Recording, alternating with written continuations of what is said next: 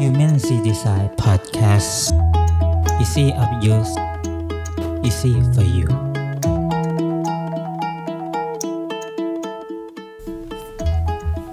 สวัสดีครับ ยินดีต้อนรับสู่ Human C Design Podcast นะครับ คุณอยู่กับสกลทีเล่าเรนยูนะฮะ วันนี้ก็เป็นวันที่ 22 ตุลาคมนะฮะ พรุ่งนี้ก็เป็นวันปิยะมาราชแล้วนะครับ วันนี้เราก็จะมารีวิวหนังสือชื่อว่า Read It Get It นะฮะ and Never Forget It นะเขียนโดยมาร์คไทเกอร์เชอร์ล่านะฮะเขาอธิบายเทคนิค how to ต่างๆ ในการอ่านหนังสือให้เร็วนะฮะแล้วก็จำง่ายนะครับ แล้วก็มีทิปแนะนำมากมากมายนะครับเช่น ถ้าอ่านหนังสือจากหน้าจอแท็บเล็ตนะฮะหรือคอมพิวเตอร์นะฮะประสิทธิภาพการอ่านเนี่ยจะลดลงประมาณ 30%นะฮะเพราะแสงจากจอเนี่ยทำให้สายตาล้านะหรือว่า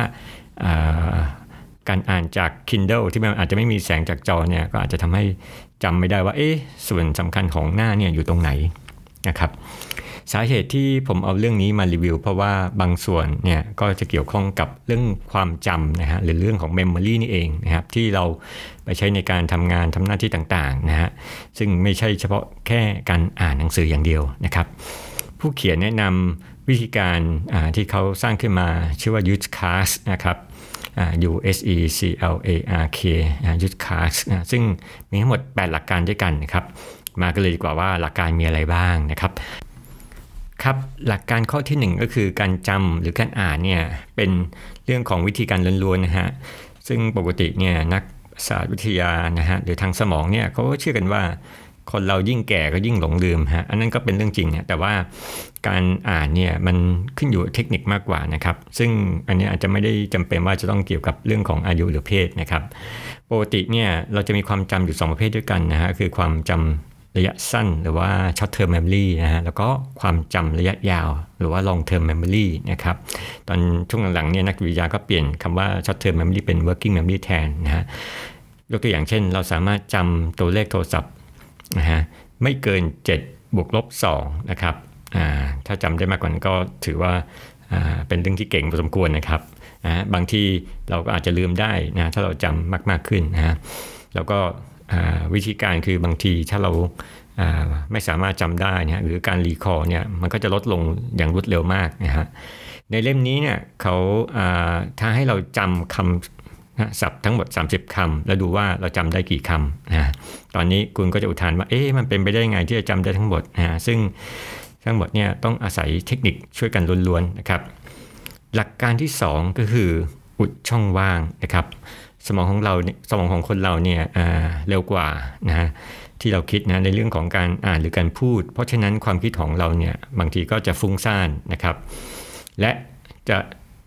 ซึมซับข้อมูลไม่ดีนะฮะเราสามารถเพิ่มระดับสมาธิได้ด้วยการอุดช่องว่างนะฮะโดยซึมซับข้อมูลให้เร็วขึ้นนะปกติเนี่ยอัตราการประมวลผลของสมองอยู่ที่ 800 ถึง 1,400 คำต่อนาที ส่วนอัตราการอ่านหนังสือของเราเนี่ยคือ 200 คำต่อนนาที พูดง่ายๆคือว่า ระหว่างที่คุณอ่านเนี่ยความคิดคุณก็จะฟุ้งซ่านได้เลยนะเพราะว่ามันยังเหลืออสิ่งที่คุณสามารถซึมซับได้อีกนะฮะ เพราะฉะนั้นถ้าคุณเพิ่มอัตราการอ่านเป็น 300-500ถึงคำต่อนนาทีเนี่ยก็จะทำให้คุณสามารถซึมซับได้ดีขึ้นนะแต่ก็ต้องระวังนะ ถ้าอ่านเร็วไปเนี่ยก็จำไม่ได้นะครับ ผู้เขียนให้แนะนำว่าจริง ๆ การอ่านเนี่ยต้องอ่านแบบเข้าใจนะฮะถ้าเข้าใจแล้วมันก็จะไปได้เร็วนะแล้วเราก็จะสามารถควบคุมการอ่านได้นะปกติเนี่ยถ้าเรามองในเรื่องของการอ่านเนี่ยสายตาเราเนี่ยก็จะกวาดกวาดไป เรื่อยๆนะฮะแต่ถ้าเราอ่านแล้วเอ๊ะมีปัญหาหรือว่าไม่เข้าใจสายตาเราก็ต้องอ่านซ้ำใช่ไหมฮะกระโดดไปกระโดดมานะฮะอันนี้เขาบอกว่ามันไม่ค่อยดีนะฮะปกติเราก็ควรจะอ่านแล้วก็ไล่ไปเรื่อยๆนะเพราะฉะนั้นประสิทธิภาพการอ่านก็จะดีขึ้นนะฮะผู้เขียนแนะนำวิธีการง่าย ๆ ก็คือว่าเอานิ้วเรานี่แหละนะฮะหรือเอาปากกานี่แหละครับไล่ตอนที่อ่านนะแล้วก็ไล่ไปเรื่อยๆนะฮะเช่นเดียวกับการพูดนะฮะลักษณะ อย่างนี้นะคืออย่างเช่น ถ้าเราสังเกตว่าเอ๊ะคนฟังของเรานี่จะง่วงนอนละ เราก็จะเร่งเร่งตัวของสปีดการพูดให้เร็วขึ้นนะครับ มาถึงหลักการข้อที่3นะครับทำงานทีละอย่างนะฮะอันนี้ก็คือเราจะไม่ทำงานแบบสลับไปมานะครับ การทำงานแบบสลับไปมาเนี่ยจะทำให้ลดลงถึง 30%นะถ้าไม่เชื่อเนี่ยคุณลองทานข้าวไปนะฮะแล้วก็ลองเอาโทรศัพท์มือถือขึ้นมาเล่นดูนะก็จะสังเกตได้ว่าการทานข้าวเนี่ยก็จะช้าลงนะฮะเคล็ดลับของการอ่านหนังสือก็เช่นเช่นเดียวกันนะฮะแทนที่จะอ่านแล้วก็จดนะฮะอ่านแล้วก็จดอ่านแล้วก็จดอีกนะฮะจะทำให้คุณเสียเวลา แต่ให้ได้ให้ดีที่สุดก็คือว่าลองอ่านไปสักประมาณ สามสิบหน้าแล้วค่อยจดนะแต่ตอนอ่านเนี่ยคุณก็ต้องเข้าใจเหมือนกันก่อนนะครับ มันถึงจะสามารถเข้ามาจดได้นะอีกตัวอย่างหนึ่งคือการจดในที่ประชุมนะถ้าเขาประชุมกันแล้วก็จดทันทีเนี่ยจะทำให้จะทำให้เราลืมนะการประชุม แต่ถ้าเราจดหลังประชุมได้นะโดยเฉพาะประเด็นที่ควรจะจดนะก็สามารถทำให้เราจำได้ดีนะครับ หลักการที่ 4 การต่อจุดนะครับการต่อจุดก็คือคล้ายๆกับคำว่า connecting the dot นะที่สตีฟจ็อบพูดนะการจำข้อมูลที่ไม่มีความหมายหรือแยกส่วนเดี่ยวๆเนี่ยเป็นเรื่องที่ยากมากนะเพราะว่าสมองเราเนี่ยไม่ได้สร้างมาเพื่อทำอย่างนั้นนะครับ สมองเรามีแนวโน้มตามธรรมชาติในการเชื่อมโยงข้อมูลเข้าด้วยกันนะครับ การเชื่อมโยงข้อมูลด้วยการโยงเข้ากับความรู้เดิมนะด้วยการมองภาพรวมก่อน มองที่ประเด็นหรือข้อเท็จจริงแต่ละส่วนเนี่ยยกตัวอย่างเช่นนะฮะบางทีเราก็จะเห็นว่าถ้าบางคนอ่านนวนิยายเนี่ยก็จะอ่านจากด้านหลังนะฮะบทสรุปนะแล้วก็ก่อนที่จะมาอ่านบทที่1นนะฮะซึ่งบางคนถ้าอ่านแบบธรรมดาเราก็อ่านเริ่มจากบทที่1นะไล่จนสุดท้ายเขาบอกว่า การอ่านที่เริ่มจากบทที่1เป็นสุดท้ายเนี่ย จะใช้เวลาเก็บ30%เนี่ยสู้คนที่อ่านภาพรวมไม่ได้นะฮะภาพรวมก็จะทำให้เรา connecting the dot ก็คือเชื่อมโยงต่อเชื่อมโยงนอรอนในประสาทของเราเนี่ยเข้าด้วยกันนะครับ อีกวิธีหนึ่งก็คือการจัดโครงสร้างข้อมูลนะฮะเทคนิคการจำชื่อคน โดยการเชื่อมโยงข้อมูลกับสภาพแวดล้อมในห้องคุณก็ได้นะยกตัวอย่างเช่น ถ้ามีคนชื่อนกนะฮะหรือคนชื่อพิมพ์ คนหนึ่งชื่อนิด อีกคนหนึ่งชื่อต่อยนะคุณก็อาจจะใช้เทคนิค mapping ชื่อคนเนี่ยบนวัตถุต่างๆ ในห้องคุณ เช่น ผมบอกว่าอะนก อยู่ใกล้หน้าต่าง พิมพ์ อยู่บนโต๊ะ นิดอยู่ใต้โต๊ะนะครับ แล้วก็ต้อยอยู่บนโซฟาอ่าแล้วถ้าผมกลับมาถามว่านกอยู่ที่ไหนอ่าคุณก็ตอบได้เลยทันทีนะครับเป็นเท่านี้เนี่ยคุณก็สามารถจะจำชื่อคนได้อย่างง่ายดายนะครับ อีกวิธีหนึ่งคือการใช้ แผนที่ความคิดนะในการจัดโครงสร้างหรือว่า mind mapping นะฮะแล้วก็สามารถวาดชื่อหัวข้อตรงกลาง แล้วก็แตกกระจายนะความความคิดแต่ละโนดออกไป แล้วแต่ละโนดก็แตกกิ่งก้านสาขาออกไปนะครับ หลักการที่ 5 ใช้สมองเยอะๆนะครับ การบันทึกข้อมูลแบบเลื่อยเปื่อยทำให้เสียเวลานะฮะและเกิดผลได้น้อยมากนะลองทบทวนข้อมูลที่คุณเจออย่างในตัวล้น เช่น คุณพยายามดึงข้อมูลในสมองมานะอย่าพยายาม อ่านซ้ำนะฮะให้สามารถเราสามารถ retrieve memory นะฮะในระหว่างการอ่านนะครับ แล้วก็อีกเทคนิคนึงก็คือการตั้งคำถามเป็นระยะระยะอย่างสม่ำเสมอ เช่นเราอ่านทั้งเสร็จ เราก็อาจจะถามว่าเออ ตรงนี้เป็นไปได้ยังไงเกิดจากอะไรนะครับ ลักษณะนี้เป็นเช่นเดียวกับการการใช้ Google นะฮะสมมติถ้าเราใช้ Google ประจำเราคิดว่าเราใส่คำไปแล้วออกมาเนี่ยมันก็จะไม่ได้ช่วยให้เราจำได้ดีขึ้นนะครับ เพราะว่าเราคิดว่าข้อมูลมันอยู่ตรงนั้นอยู่แล้วนะแต่การรีทีฟเมมโมรีออกมาบ่อยๆ จะจะทำให้เราจำได้ดีขึ้นนะครับ หลักการที่ 6 คือการใช้ภาพนะเราเก็บภาพในหน่วยความจำได้ดีเป็นพิเศษนะฮะ ถ้าเปลี่ยนข้อมูลมาเป็นภาพเนี่ยคุณก็จะจำได้ง่ายนะ แล้วก็มันก็จะช่วยให้เราสามารถเรียกความจำในสมองคุณกลับมาใช้งานได้ดีขึ้นนะครับ ได้มีการวิจัยที่เอาภาพประมาณ3บันภาพนะฮะแล้วก็ให้คนถูกทดสอบดูนะฮะ200 คู่ปรากฏว่าคนถูกทดลองเนี่ยสามารถจำได้ประมาณ 95%นะฮะก็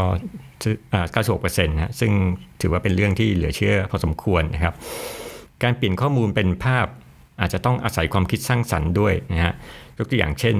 สมมติถ้าเราอยากจำตัวเลข2นะฮะเราก็อาจจะนึกถึงหงก็ได้นะครับ เพราะว่าตัว คอที่งงๆเนี่ยก็คือเหมือนหงนะฮะถ้าเลข8เราจะนึกถึงสโนว์แมนนะเพราะมันตัวกลมๆ 2 อันซ้อนๆกันนะฮะอันนี้คือเทคนิคของการแปลงจากตัวเลขมาเป็นภาพนะครับ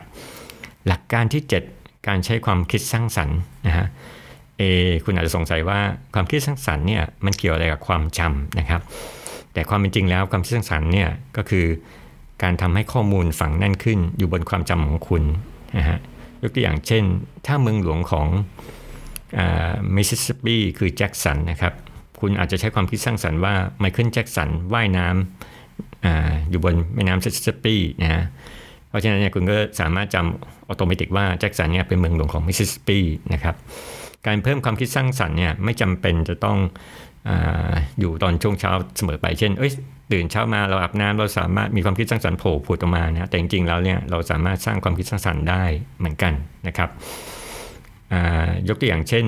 การเดินเนี่ยจะช่วยทำให้ความคิดสร้างสรรค์เพิ่มขึ้น6%นะคุณอาจเดินไปเดินมา แล้วก็ไอเดียก็ก็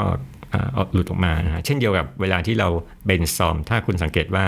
เวลาเบนซอมกับทีมงานเนี่ยถ้าเรามีกระดานนะแล้วก็เขียนบนยืนเขียนบนกระดานเนี่ยมันจะดีกว่าการนั่งเขียนนะครับ